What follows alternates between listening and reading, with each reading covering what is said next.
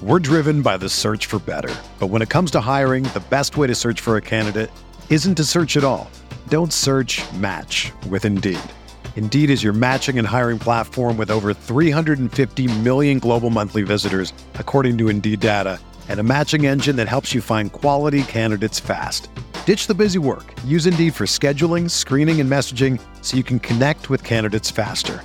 Leveraging over 140 million qualifications and preferences every day, Indeed's matching engine is constantly learning from your preferences, so the more you use Indeed, the better it gets. Join more than 3.5 million businesses worldwide that use Indeed to hire great talent fast. And listeners of this show will get a $75 sponsored job credit to get your jobs more visibility at Indeed.com slash BlueWire. Just go to Indeed.com slash BlueWire right now and support our show by saying that you heard about Indeed on this podcast. That's Indeed.com slash BlueWire. Terms and conditions apply. Need to hire? You need Indeed. This podcast episode is brought to you by Coors Light. These days, everything is go, go, go. It's nonstop hustle all the time. Work, friends, family expect you to be on 24 7 well, sometimes you just need to reach for a Coors Light because it's made to chill.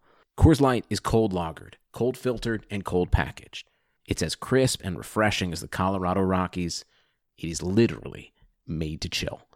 Coors Light is the one I choose when I need to unwind. So when you want to hit reset, reach for the beer that's made to chill. Get Coors Light in the new look delivered straight to your door with Drizzly or Instacart. Celebrate responsibly. Coors Brewing Company, Golden, Colorado.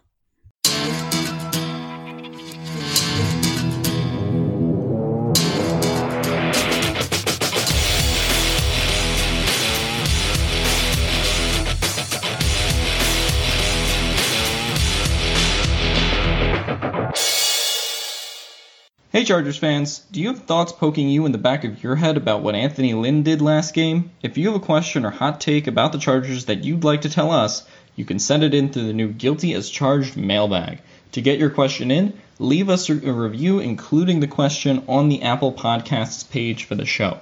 We'll be checking the reviews regularly and answering them ASAP. You could ask me to clarify my opinion on Josh McDaniels for the 20th time. Or ask Steven which Utah Ute player he wants to overdraft in the second round. Tyler can even write you a soliloquy about Younghoe Koo and how he represents the Asian community if asked nicely. If you don't have Apple Podcasts because you're a loser and your friends make fun of you for having an Android like me, no big deal. You can also email the show through guiltyaschargedpod at gmail.com or participate in the monthly Patreon Q&A. Give us your hot takes. The world is your oyster. Bolt up! Hey, Chargers fans, welcome into another episode of the Guilty as Charged podcast. Alex is unavailable tonight as he is traveling back to his native land of Philadelphia. So it's just me and Tyler today. Tyler was kind enough to uh, spare some of his time during the week and uh, join me for our Broncos Chargers preview. Tyler, how you doing, man? I am doing great. This week is Christmas week. It's such a great week. I love it. You know, I know you guys will be listening to this on Christmas Eve, and I'm excited. I love everything about it the season the gifts the family or half the family. But you know all, all the things about the christmas season i just freaking love and i'm done with finals and tests and semester stuff and i just get to relax. Like i finally got to sleep the last couple of days without an alarm because there i could just wake up and there's no thing to worry about. It was just it was so nice. So anyway i'm feeling full of christmas cheer right now yeah, it's a, you know, I, I couldn't agree more with that feeling. That's kind of the same situation me and my wife are in because both of us work in education. Obviously, we're not taking the tests, but uh, you know, kind of administering the tests. And you know, we usually have to wake up at five thirty or six and get things going. And, and we slept in until eight thirty this morning. it was amazing, man. It was so good. It was so much fun. So. Uh, we do want to wish you guys a very happy holidays, Merry Christmas, Happy Hanukkah. I know Hanukkah's already over, but um, you know, it is what it is. Um, happy whatever you're celebrating this weekend. Hopefully, you're able to kind of sit back and relax and and you know spend some quality time with your family. Um, so let's get down to it. We're going to preview the Chargers and Broncos game. Um, I think the biggest piece of news today is that Kyzir White has been placed on injured reserve. Um, he, of course, battled COVID earlier in the season. Um, really, it's just a big shame for him because I felt like right before he got COVID, he was really starting to build some positive games together and, and you know maybe make a case for himself that he could challenge Drew Tranquill for the starting will position next year. Um, unfortunately, that hasn't really panned out for him. You know, Nick Vigil, Nick Vigil, excuse me, um, has stepped in and done an admirable admirable job. I can't talk today. Sorry about that. Um, but Vigil, I think, you know, obviously he's a free agent as well. So some uncertainty for the linebacker position next year, along with uh, Kenneth Murray. So what did you what do you think? You know, what does this do for the next two games, and, and what do you think this does for the future next year? As far as the upcoming game, I know Kyzir White and the linebackers as a whole did a really good job of preventing Drew Lock from having an outlet. I can't talk either. Great, it's contagious. um, they did a good good job containing Drew Lock and not letting him run around. Um, I know that was part of Perryman's job as well, and Perryman will be back. Sounds like he's a full uh, participant, ready to go. Yeah. As far as moving forward, it's tough because you know Tranquill goes down. Okay, White steps up. That's a good backup, and he played well. Got picked on in coverage a little bit, but you could tell, and I saw even through your baked on Steven, that he was there. Like, yeah, he's getting like people were you know Rob Gronkowski was catching balls or whatever, but he was there. He was right there. He was right. starting to get better and better and more comfortable. And then for him to have COVID, which that stinks, and then finally comes back and, and just now he's out for the season. It's tough. And it's going to be another one of the reasons that the Chargers might have to do something like, you know, cut Mike Williams, trade Mike Williams, because they're going to need to pay maybe Nick Vigil and Denzel Perryman again. Because I don't know, like, can you trust Tranquill or White next year at all? No, I don't think so. So you got to have another guy you have to pay which they're not expensive guys, but you know, you got to pay. You got to pay somebody. You got to at least pay one of them. Um, so not that Mike Williams will, you know, cutting Mike Williams and never mind, forget it. Um, they're not the same contract, is what I'm saying. But you to afford guys like these, you have to make those kinds of moves. And so uh, moving forward, I don't know. Like I feel bad for him. You know, he got the job. You know, for the Chargers to often be so reluctant to give rookies a starting job, you know, for him to get the starting job right out of the gate um, over Jatavis Brown as the starting will in 2018, 2018, 18. Was it 18? I think it was. I think it's 18. I think it was. I think you're right. My bad. Whatever. Of course I'm right. anyway, for, for so for them to do that and, and trust him, and he looked really good in like three, four games, whatever he had. And so it's just a bummer that he's unable to stay healthy. And moving forward, like I don't, I don't know, like what is his? I don't remember. I don't think did Jatavis Brown struggle with injuries towards the end of his career with the yeah. Chargers, and that's yeah. why kind of why he. I would just hate for him to go that down that kind of route because I think he's a better player than Brown, and he's shown a lot more in, in his starts this year. So I don't know. We'll see. Yeah, you know, it's just been kind of frustrating from a positional standpoint because you know it's been so rare for this team to have two really good linebackers at the same time. You know, yeah. like one season of of Donald Butler and Stephen Cooper, and then Cooper, you know, kind of deteriorated, and then Butler deteriorated, and then you know you have Quickly. Kyzir White and, and Denzel Perryman playing well, and then Perryman gets hurt all the time, and then Kyzir tears mm-hmm. his ACL or whatever, and, and now it's just kind of been the same thing. You know, you have Kenneth Murray who's just you know you've been tweeting a bunch about him about him being underrated and kind of undervalued and and you know obviously the explosiveness hasn't been there in bunches but you know, he's making play and he's playing solid. So, and then you have Drew Tranquill, you know, break his leg, and you know, Kyzir White has COVID and spends time on injured reserve, and then Denzel Perryman hurts his back, and and so I I don't know, man. There's a lot of question marks for the linebacker position next year.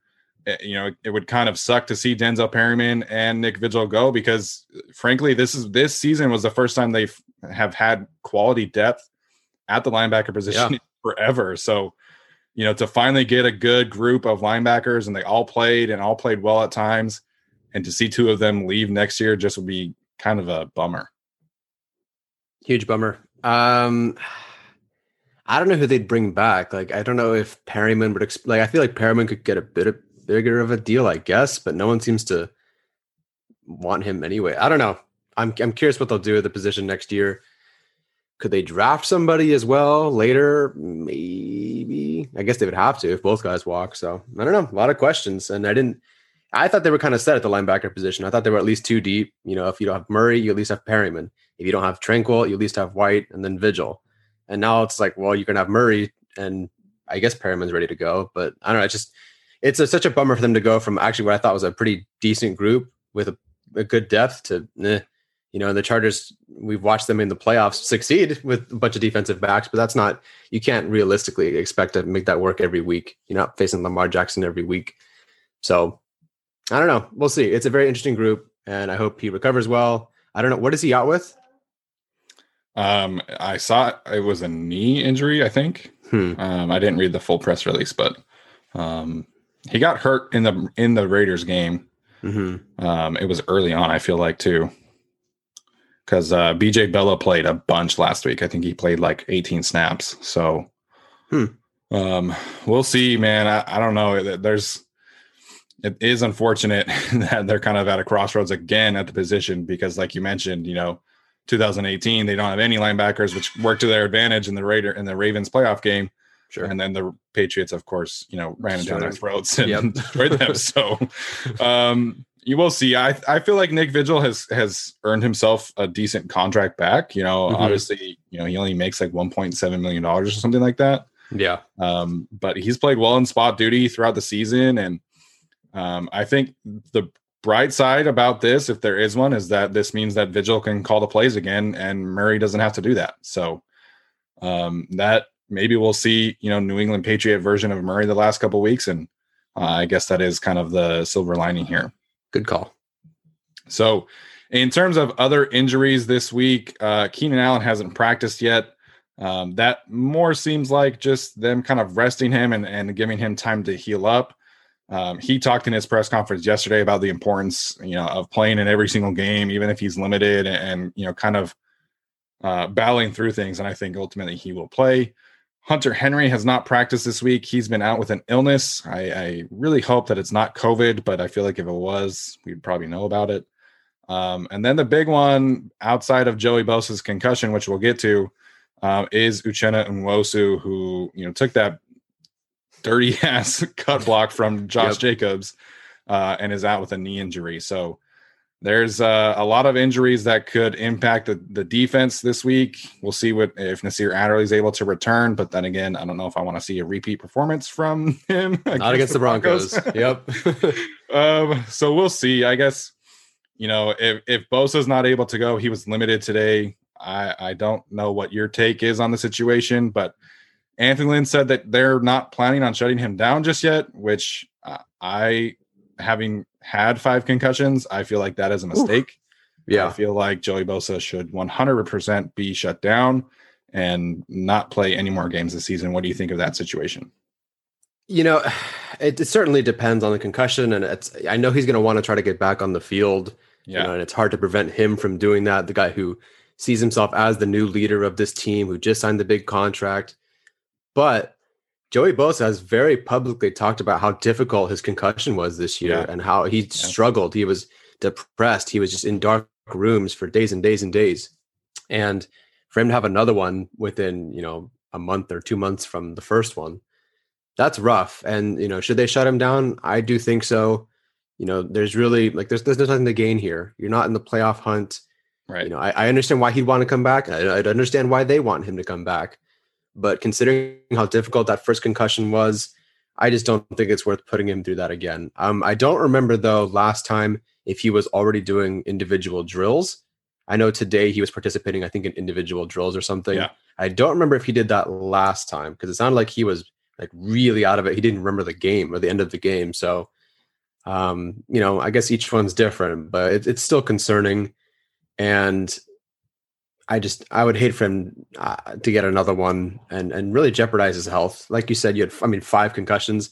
I think I've had maybe two or three, none diagnosed, but I was pretty sure. Um, yeah, that's the thing. it's not fun. football. Yeah, you never know, like Right. how many undiagnosed ones you have. Yeah, definitely. Um, I, you know, obviously this one, I, it feels like he's, um, you know, doing a little bit better than last time because last time, you know, like you mentioned, he, there was a full week where he wasn't even at the facility. He was just Mhm. kind of, I think he said that he went in for COVID testing, but then would go right back home and, and back into, Yeah. you know, the dark room, as he put it. So, I, I guess he's doing better, but you know, the last thing that any of us want is to for this to turn into like a Brandon Cook situation where Sure. he comes back too early and then he has a you know a third one or after effects of, this second one. So, you know, I I fully understand and I know that Joey is going to want to be out there. But you know, the Chargers, I feel like need to step in and you know protect him from himself and be like, listen, man, like we just gave you five years, a hundred million dollars. Like we can't afford to lose you and have long term effects from this. And and frankly, you can't afford to do it either. So I, I just feel like you know the best course of action for Joey is to to shut it down. Nope, hundred percent agree. And even just if not for the concussion, I mean, it should be for the concussion. But considering all the injuries he dealt with, he's still technically listed with a shin injury. I'm sure he has other injuries too, and yeah. he says he'll never play 100 percent again. Um, it's just just let him shut him down. Next year is a, is a bigger year. Clearly, this year was just not the year for the team, and he needs to be around next year. And if you know, if it sucks and the Chargers have to watch Drew Lock pass all over them again, whatever. yeah, like it's it's not worth losing him for for much worse. If he goes out and hurts, whatever. Point is, I think they should shut him down. Yeah, I agree. And you know, like you mentioned, it, it would be different if they were in the playoff hunt or if they had things to play for. You know, frankly, I don't really care about Joey Bosa playing in a meaningless game in week 17 where the Chiefs are resting starters, which is going to happen because they are going to beat the Falcons this week and clinch the the first overall seed and home field and the bye and all that good stuff. And so, you know, Patrick Mahomes, Travis Kelce, Tyreek Hill. I don't know if Mitchell Schwartz is active. I think he might be hurt still, but you know, all those guys are going to be resting week 17. So, you know, what's the point of putting Joey back out there in a meaningless game? Um, anyway, so this is obviously going to create a challenge for this weekend. You know, Garett Bolles is one of the best tackles in the league. Their right tackle, DeMar Dotson, is hurt, uh, but he looks like he's uh, coming back this week. From I think he missed last week. Um, but they're going to be starting Jerry Tillery, Isaac Rochell, um, Emeke Egbule. It will be the backup Leo, and then either Joe Gaziano or Jessie Lemonier will be the fourth kind of pass rusher. So uh, it's going to be a challenge uh, this week in terms of getting after the quarterback. Um, you know, obviously, the last time the Broncos and Chargers played, Jerry Tillery had that one monstrous stretch, I believe, in the third quarter. Um, and they're going to need some big time performances from one of those four pass rushers. Uh, and I just don't know if if that's really going to happen. Yeah, I mean, I'm certainly not going to bet on it happening. I thought Jerry Tillery had a nice, good start to the game against the Raiders. Um, they even had a play where they had, I believe it was Tillery out wide, not as a receiver, Tillery wide, um, Justin Jones over the tackle and tight end, and then yeah. Joseph. All three of them on the left side or the right side of the offensive line. I thought that was interesting. So maybe we'll see more of that. Was was the Broncos game the one where they had Joseph as an end? Yeah. yeah. Is that it? Yeah. So I yeah. guess we're going to see that again um, because they just don't have anybody. If Nwosu's not playing, and I don't, I don't think he will.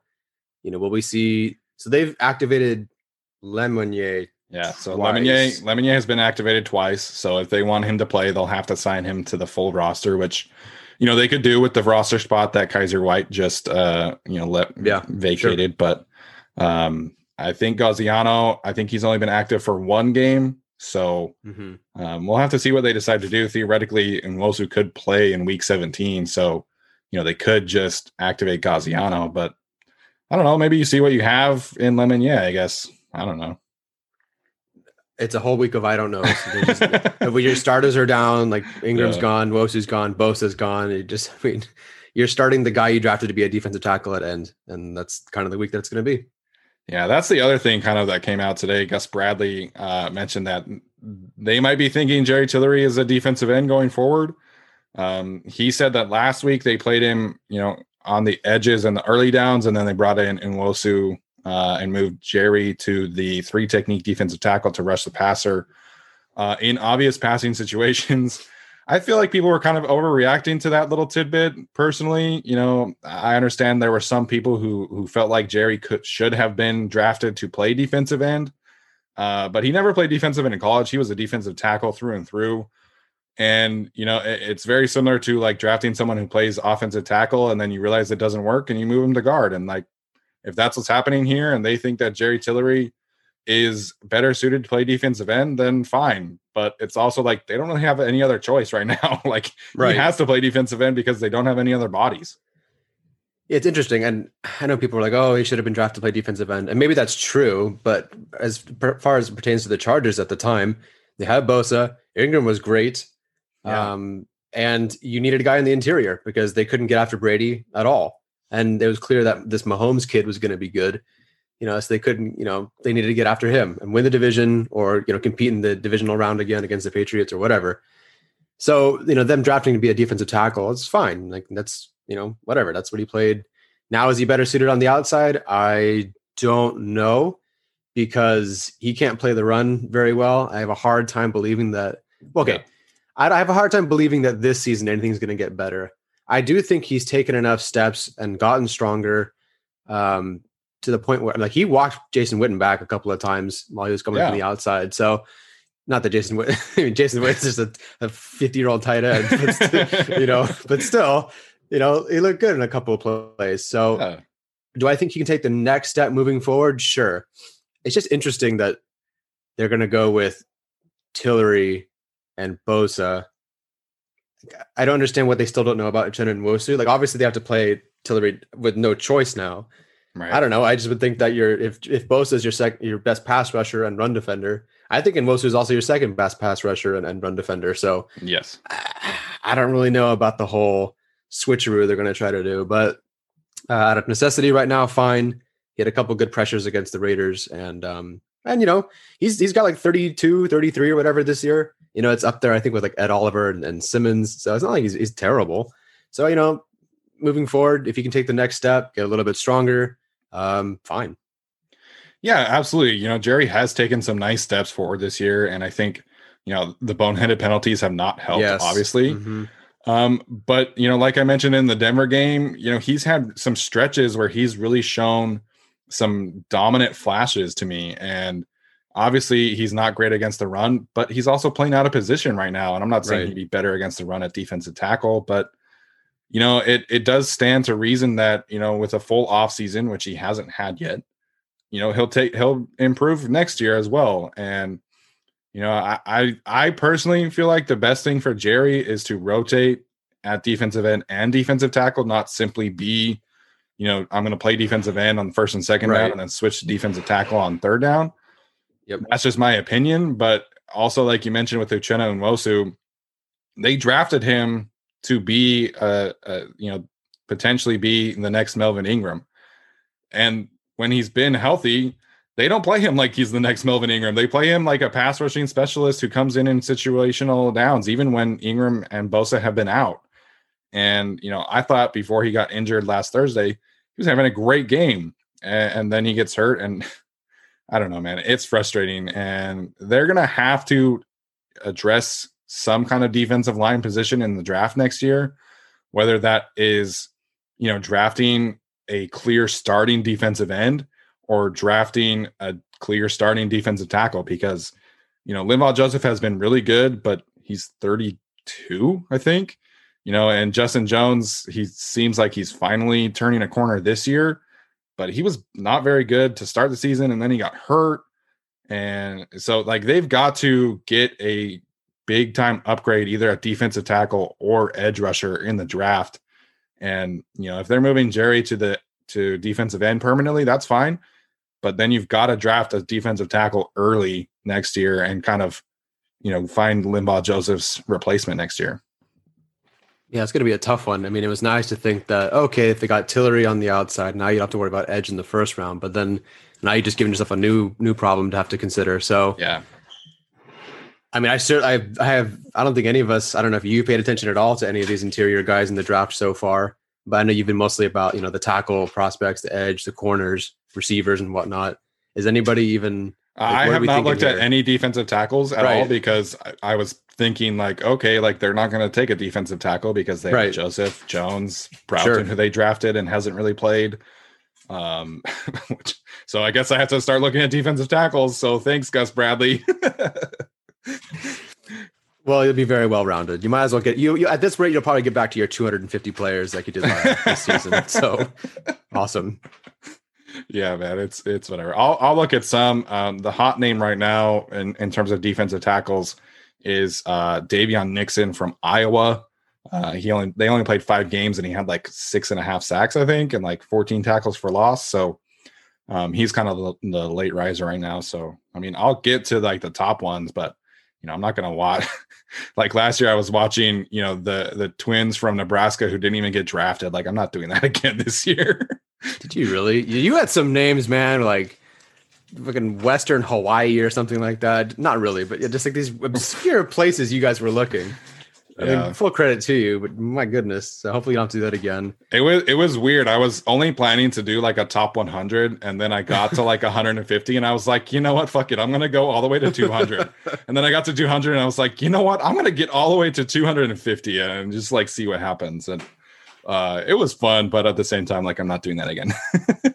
no, please don't. I mean, I appreciate the work. You and Jason did a great job. Well, you did a great job. Sorry, Jason. Welcome back. Jason did a fantastic job, just not with the Jordan Love situation. yes. Yes. Okay, fine. But it's all good. We all make mistakes. We all have guys that we love. And, you know, I was super high on Jake Fromm, and, and look at that. So um, it is what it is. Anyway, so let's yeah, get to the. Oh, never mind. Sorry, what did you gonna say? Nah, I was gonna razz him, but never mind. Okay. uh, let's get to the keys to the game. I think for me, you know, the first and eh, the first thing that I'm to point here, you know, the defensive line, linebackers, somebody has to get after Drew Lock because, you know, if you look at his advanced stats, um, when he has a clean pocket, he's completing 67% of his passes and has a 96 per, 96.9 passer rating, which is, you know, that's pretty good. You know, obviously, you know, expecting clean pockets all the time is just not going to happen. Um, but when he's under pressure, his completion percentage plummets to 37.2%, and his passer rating is all the way down at 29.5, which, as I tweeted out today, is last in the league amongst qualifying quarterbacks. So, someone, whether it be Kenneth Murray, Nick Vigil, Jerry Tillery, Linval Joseph hasn't had a sack yet. Uh, someone on this defensive line in the front seven has to get after Drew Lock and make him uncomfortable. He had one interception last game, I, I if I remember correctly. Um, but you know, if they're going to win this game, which I think they have a good chance at, you know, somebody has to force a turnover, you know, maybe a forced fumble and get Lock into some uncomfortable situations. And I think they could also do that with, I mean, I don't know how, I don't know what the ratio of who blitzes when and, and how, but I'd love to see some of the defensive backs get involved. Now you do have Harris yeah. back, you have Davis, you have, I'm pretty sure Hayward's healthy. Um, they stuck in Jaylen Watkins last week and they played 59 snaps. Granted, it was at free safety. Um, sorry, 59 snaps at free safety, 12 in the box, I believe. So, yeah. you know, mix and match there, get some pressure that way, fine. Um, I guess another key for me, and we kind of already discussed this, is let's just get Nasir Adderley off the field. Um, let, us see how he does. Um, I honestly, looking at his stats, was surprised to see that he had some games where he had like eight tackles. Because for me, it just seems like he's just never around the ball. And that Denver Broncos game, he single-handedly lost the game for him. And and honestly, yeah. don't be don't be afraid, guys. Play Jahleel Addae this game because he did a very good job the last time they played the Broncos. Um, one six-yard reception, I think he allowed, and that reception that he allowed, he was very quick to react to and tackle the guy. Was almost the exact same play where he picked off Matt Ryan uh, against the Falcons. Almost the exact same play. So, listen, there you go. I yeah, I think it'll work. And you know, I just don't want to see Nasir Adderley on the field. Like between just not being very good to the lack of effort on one tackle against uh, Treadwell yeah. against the Falcons. Like I just, just I don't want to know. So if you don't want Drew Lock to have you know the rager of a day that he had, you know, put some guys who actually want to cover and tackle. Yeah, I, I couldn't agree more. You know, it's been so frustrating watching Nasir Adderley play because when he does make good reads and decisive plays, he, you know, he runs into Michael Davis and breaks up an interception, or he runs into Casey uh, Hayward and breaks up an interception. And it's like, okay, man, you just like can't do anything right. so except for return, you know, kicks, I guess. So sure, he can be the kickoff returner and uh, you know, play like the dime backer role if if they want. But I thought Jaylen Watkins played really well last week, and you know, Jahleel Addae. I was surprised that they decided to go the way that they did, um, and not start Jahleel Addae. But you know, Addae has been playing really well the last few weeks. You mentioned the, the first Broncos game. Obviously, he had the interception against the Falcons, and you know he's very similar to Perryman, right? And you know, playing well in a in, in a limited role, and sure. uh, potentially earning himself a uh, I don't want to say second, I guess uh, fourth contract with the Chargers. Yeah. Right? Whatever. Not the first. not a first, not a first or a second. Um, so the second thing I want to talk about here is the Chargers just have to do a, a better job of letting Justin Herbert, you know, continue his success because, you know, I, I feel like the game that they had against the Raiders, it was just it was great for three quarters, and then they were like, you know what, we have to establish the run. And Anthony Lynn's logic of like, we can't be one dimensional. It's like, okay, so if you pass too much, you're not one dimensional. But if you run the ball too much, you are balanced. So I, I don't understand that logic. You know, the Broncos secondary, similar to the Chargers last time, is depleted. AJ Bouye yep. is suspended and Bryce Callahan is injured, and those are their two best corners. So, um, you know, if Keenan Allen is healthy, target him 15 times a game. Let Tyron Johnson eat. Let Jalen Guyton, you know, go de- go deep down the field. Get Mike Williams involved in the game for like the first time ever. um, you know, Justin Herbert just I feel like he he needs to continue to build off of these last two games. And, and you know, if it's 300 yards and, and three touchdowns again, like it was the first time they played, awesome. I just think, you know, not necessarily beyond breaking the records and things like that. I just want to see Justin build some positive momentum into year two and play clean football, don't turn the ball over, and just really, you know, set some positive standards for next season. Playing a clean game is, you know, part of the key there. I mean, he had two interceptions against the Broncos. I think one of his only two multi-pick games.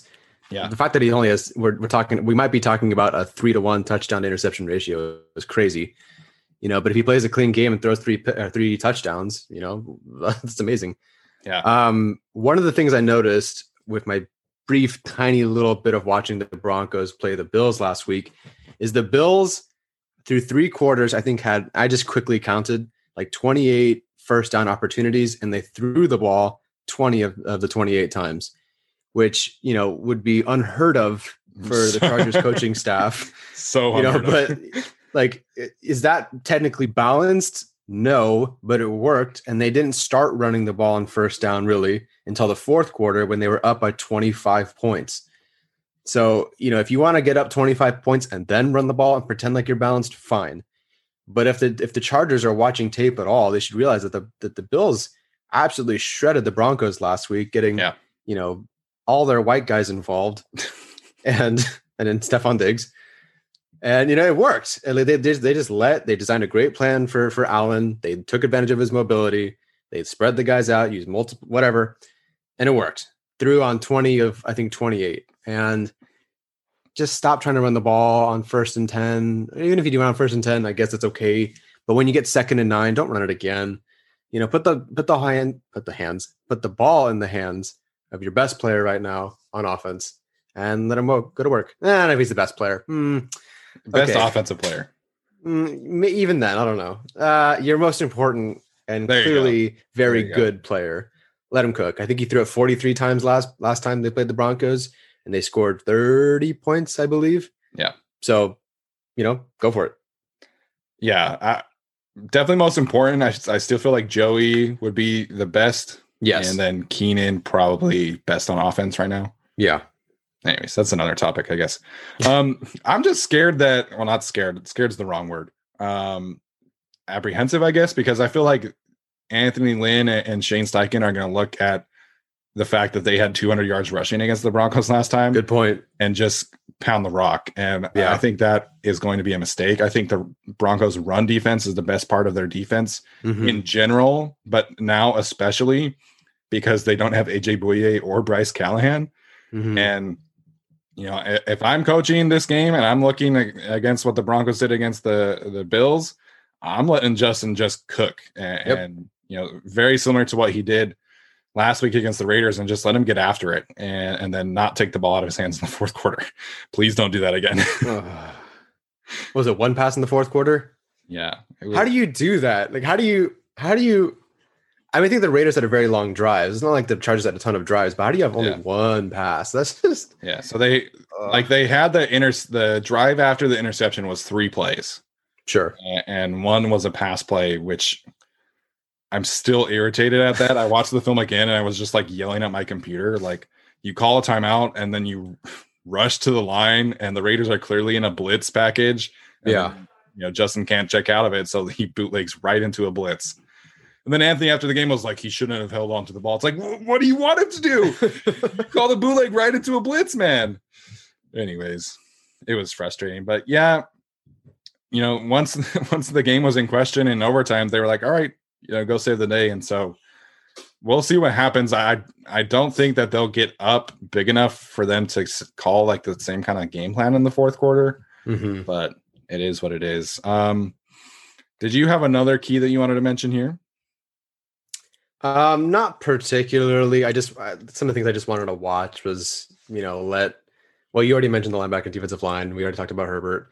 The other thing I just wanted to watch, which isn't really a, a key, is I just wanted to see if if Turner and Bulaga could work together the same way that that Yeah. Turner and Bulaga worked very well against the Broncos, and part of the reason why Yeah, it's such a good day, a good day rushing the football. So I want to see if Turner can put it together because I, I mean, I think he's just gone anyway at this point. But you know, I want to see how he does. I want to see how they work in tandem together, and if they run the ball every freaking down, fine.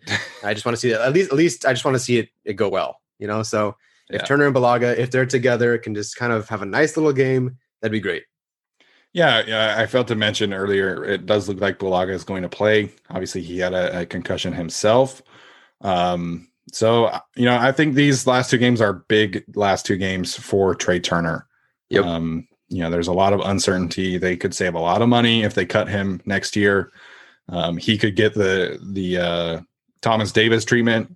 You know, kind of the the patchwork situation, and then cut him to find a long term starter which you know I, I tweeted out a, a mock draft that I found that had Wyatt Davis in the first round. I would personally love that. Obviously, we'll, we'll cover that down the road, but I think Trai has been okay. Uh, You know, Yeah. he's been bad in some stints. He's been really good in some stints. Um, to me, it just doesn't really feel like he fits what the Chargers want. You know, in Carolina, he was mostly a power run blocker Sure. and that's who he is. That's his that's his physical body type, Mm-hmm. you know. And the Chargers do a lot of outside zone runs and inside zone runs, and I just don't know if that really fits what Trai Turner's skill set is. So we'll Right. see, man. I, you know, I, I think injuries have definitely played a part because he didn't he didn't have a full training camp. He was hurt in training camp, and then he got hurt the second the first he missed the first game, came back the second game, got hurt again, and just hasn't really looked great. So I'm with you. I think I think him playing well would do a lot in terms of his job security next year. Then again, I don't know if it really matters, but I think just for him in terms of potentially finding a new new home or staying in Los Angeles, I think he needs to play well. Um, All right. go I want to bring up one thing that I know you don't really care about, and I don't really care about. it's that video with Slauson and Woodhead talking about how McCoy didn't quite have the decision to be able to put in the lineman that he wanted to because they were trying to force the guy who was either paid more or drafted higher to play. I don't know who it was. Uh, they didn't say who it was. I'm just curious if you think that Turner would return next year because the powers that be above the head coaches and general manager want them to prove that the Turner trade worked. Just gonna throw that out there. I don't know if you actually watched that video. I did watch the video, and people have asked me about it.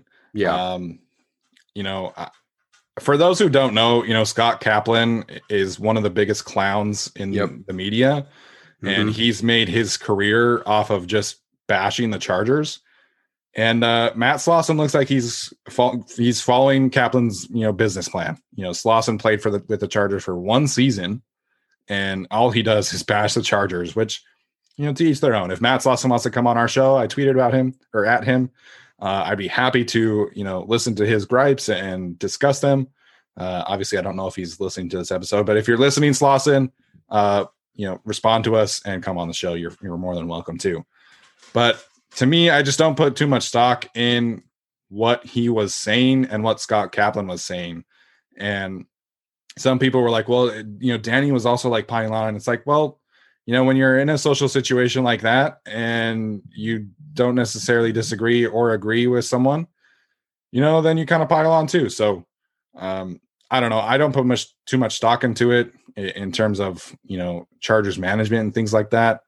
Um, it, I would be really curious to find out who he was talking about, though, because you know that kind of timeline aligns with uh, DJ Fluker. I feel like I don't know.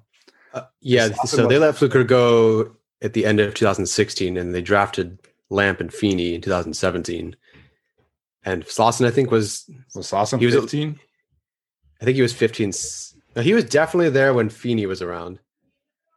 Wait, what? No, wait. well, Feeney was Feeney was the first draft in Los Angeles. Right. I swear that Feeney was the guy that was who Slauson took was- over for Slauson I think when Slauson got hurt. so. Slauson was 16 and 17 then. Let me look this up. Mm, Okay, yeah, worth it. My, well, my first guess was trying to think of like, is that Chris Watt they're talking about? But I mean, he wasn't really drafted all that high. The only guy I could think of was Orlando Franklin, who was Yeah, having a rough go of things. So Slauson played uh, the full season in 2016, the last season Yeah. in San Diego, Okay, and then he uh, started seven games for the Chargers in LA in 2017. So oh, and he was talking about McCoy, so it had to be the 2016 year. yeah, So, yeah, I don't, I don't know, who that would have been. yeah, I I would love to hear who that would have been. I feel like when you just kind of throw things like out out there and you're not specifying, that's kind of just you know bogus. But you know it is what it is. I'm not Slauson, but if you're gonna say something like that, I feel like you should come out and say like, "Hey, man, I felt like so and so should have played over Chris Watt, or so and so should have played over DJ Fluker." But Sure. you know, it is what it is. I I don't know. I just that last season in Los An- in San Diego with Mike McCoy was a disaster all around. So I don't Yeah, put too much stock in it. Um, in terms of Trai Turner, I could see that happening. I could see Tom Telesco and the Spanos family being like, "Listen, like we need Trai Turner to be on the field," but you know that is going to depend on who the coach is. If it's if it's Anthony Lynn, um, then sure, I could see it happening. But at the same time, you know, it depends who's the coach, and it depends if they draft someone. You know, if they bring back Forrest Lamp. But like you mentioned, I just I don't know if Trai Turner's done enough for this team to be back next season. Yeah, I don't think so either. So talk to me about Wyatt Davis then. I just want to know before we get off, and I just want to hear about this guy. What's uh? So pick number nine. Maybe some people Yeah. say that's a reach, but you think it's I, I don't think it's a reach. I feel like if they were still at four or five, then yeah, you you don't take a guard in the top five unless you sure. uh and even Quenton Nelson was number six. So I know that's one pick, but you know that, that is kind of a big difference. Um I think Wyatt Davis is just a smidge lower in terms of like, you know, if I were grading Quenton Nelson right now, he Mhm. probably would be like the second or third best player in the draft. Like if I went back in time and I graded it, like that's Sure. probably what it'd be. I think Wyatt Davis is probably going to be like my fifth or sixth highest uh, graded player. I love what I see from him on film. I, I think he's mobile. I think he's nasty. I think he fits in a zone scheme. I think he fits in a power scheme. I, you know, he's got great experience. He was All American as a sophomore, and I think freshman All American um, his first year at Ohio State. And you know, the thing about Wyatt that makes me higher on him is that we saw what happened when Ohio State was dealing with all these COVID issues, and he was the only starter on the offensive line that was able to play a couple weeks ago. Um, and you know, Wyatt stepped up in a big way in terms of his leadership, and you could see him on the field and, and you know, taking over the calls from the center position and you know, getting his guys riled up. And so I think if they're at nine or 10, you, and you could take Wyatt Davis for sure. But I think in that kind of situation, Rashawn Slater would have to be off the board. Mm-hmm. Gotcha. Me, I feel like Rashawn Slater, just in terms of talent, versatility, he's played three positions. I think he's played right guard, left guard, and left tackle. wow. So I think Slater would be like the best pick in that situation. But if he's gone and there's getting, you know, the buzz around him is building like crazy. Matt Miller Yeah. had him at number three overall. Number three. Yeah. Wow. So the buzz surrounding Rashawn Slater, obviously Daniel Jeremiah mentioned, you know, had him over Penei Sewell, which I can't get behind. That's just me. You know, I think Penei Sewell's in a league of his own. Um, but if Slater is there and if Slater is the pick, I would be thrilled. If Slater is gone, you know, I think then you're in a situation, you know, where you're either taking the third best offensive tackle, probably the third best pass rusher, maybe the second best corner, depending on how things fall. Mm-hmm. So to me, like if I'm looking at the best guard or the third best tackle, I'm going to take the best guard. Uh, that's just the way that I think I would approach that kind of situation. Because um, I think Wyatt Davis is clearly the best guard. Um, you know, there's debate, obviously, whether Slater is a guard or a tackle, or Alijah Vera Tucker is a guard or a tackle. Um, but if they took Wyatt Davis, I think that would be a fantastic pick. You could put him at right guard if you cut Trai Turner. You could put him at left guard if you keep Trai Turner. And I just think that would be a big time upgrade for the Chargers. I'm just curious what they're going to do concerning free agency heading into the draft because now you're at a position where you could take Slater or Davis, and, and either of them is probably going to be there at number nine. Although the Chargers might draft 14th or whatever. Yeah. When all said and done, unfortunately. So who knows? I'm just curious what position they'll put themselves in because I mean, do you want to walk into the into the draft hoping that your guy's there, or do you have Sam Tevi re-signed and you just have him battle it out? I guess it almost feels like a waste of money, but I don't think you can. Yeah. I guess Tevi's insurance at that point. Like I don't know what his contract's going to be. Same with Lamp or Turner. Like, do you cut Turner and pray you get Davis? Do you cut not have Lamp return and hope you get Davis, or what? I don't know. It's very interesting offseason. But no, I like the Davis pick. You know, I wanted the Chargers to take some sort of interior guy forever now um, and they haven't since yeah. Feeney or Quessenberry, I guess. But um, yeah, all right, cool. I'm in. I'm in for the Davis pick right now. you know, it was dicey. Like it was tough when they were at number four because it's like, do you take? I mean, you probably take edge or corner there. You don't want to take maybe the. same. I don't know. I don't know. But they're picking 14th. I'm sure. I'm sure they're gonna win their next two games, which is a huge bummer. I guess. Good. It's good. I don't know. Whatever. You're the one who's going to be all in the, in the, draft, and I just get to rip your takes. so thanks. Yeah. Uh, I don't know. I, I guess this kind of depends on where they're ending up, obviously. Sure. Um, ESPN, FPI, and the Athletics still project them around eight or nine. Um, okay. So I think ESPN, FPI is kind of predicting that they're going to lose another game. But then again, I don't, I don't think ESPN, FPI is is taking into account that the Chiefs are going to be resting starters in Week 17. Sure. Um, I don't know. I, will never feel good about them winning at Arrowhead. I know they won at Arrowhead in 2018, but even if Chad Henne's the quarterback, you know, I, I don't know how good I'm going to feel about that game. Obviously, it's going to depend on on who all is resting, but I, I do think that they're going to go seven and nine, which I don't know. We'll we'll see. We'll we'll talk about that more down yeah, the road. Let, us let's, let's focus on the Broncos game and, and get your prediction for the score this week. I will keep it. You know what? I will keep it 31 30, but Chargers win. Okay. Okay. Uh, do do the Chargers get a last minute score or do they get a last minute stop? I think they get a last minute stop on some sort of prayer. uh, it would be so classic, you know, Chargers Broncos to you know have just a repeat score and, and come down to the last play again. Um, I, I I do think I feel good-ish about this game. I, I felt better about the Raiders game last week than I do about the Broncos game this week. Mm-hmm. Um, just you know, with not having Joey Bosa and Uchenna Nwosu, just right. I'm a little nervous about the defense. Um, mm-hmm. you know, obviously last time they played, you know, they didn't have Chris Harris. Desmond King was about to be traded, and Casey Hayward, uh, I don't think played in the fourth quarter at all.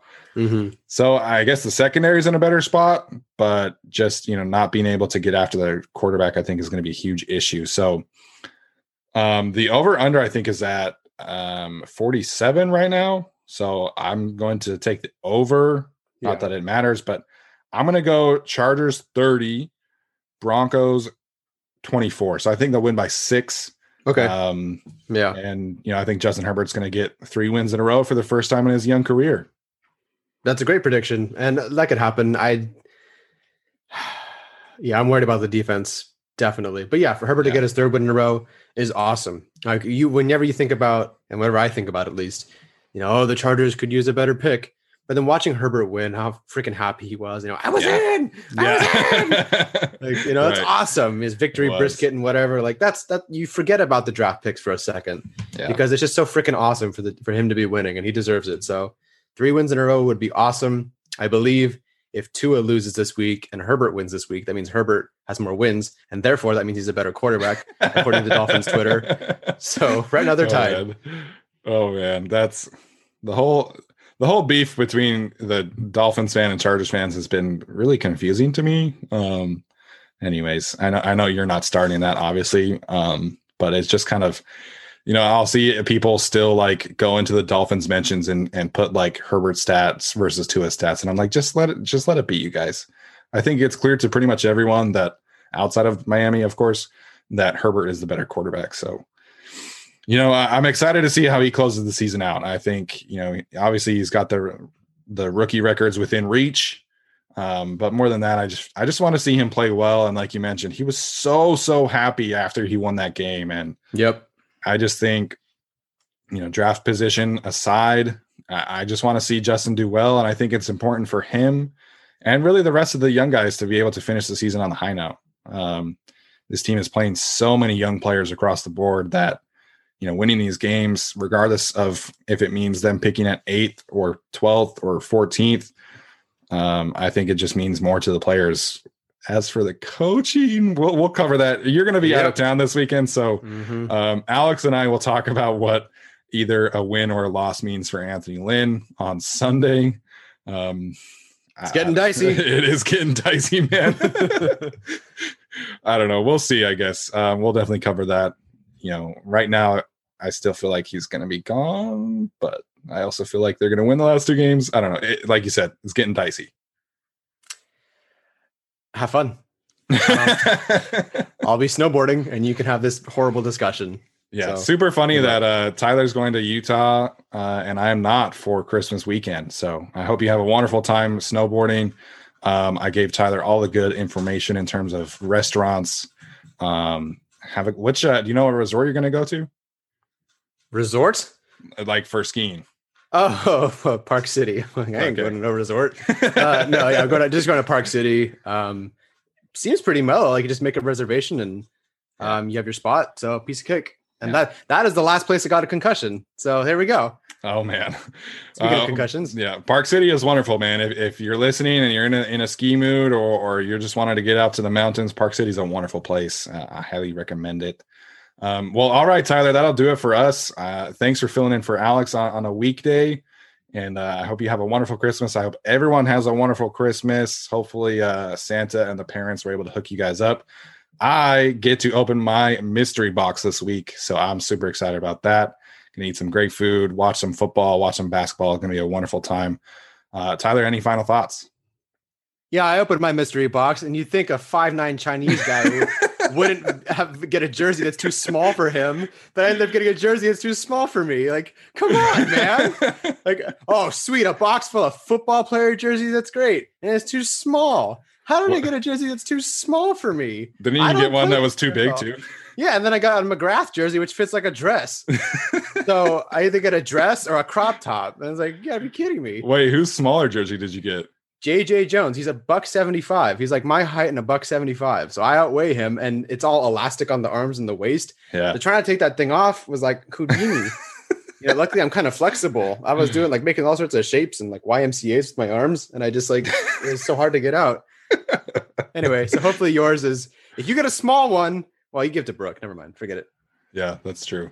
Uh, Brooke has seen it obviously, and she said she she thinks she's like ninety percent sure. She said that the person is still on the team. So, uh, Oh, she looked at that. That's cheating. yeah, she opened it and then you know wrapped everything individually, um, which is fine, I guess. But we'll see how that goes. Um, all right, man. Well, I hope you have a wonderful Christmas trip and have fun in Utah. And thanks everyone for your support. And uh, we'll see you guys next time. Bye bye. This is the story of the one. As head of maintenance at a concert hall, he knows the show must always go on. That's why he works behind the scenes, ensuring every light is working, the HVAC is humming, and his facility shines. With Grainger's supplies and solutions for every challenge he faces, plus 24 7 customer support, his venue never misses a beat. Call quickgranger.com or just stop by. Grainger, for the ones who get it done.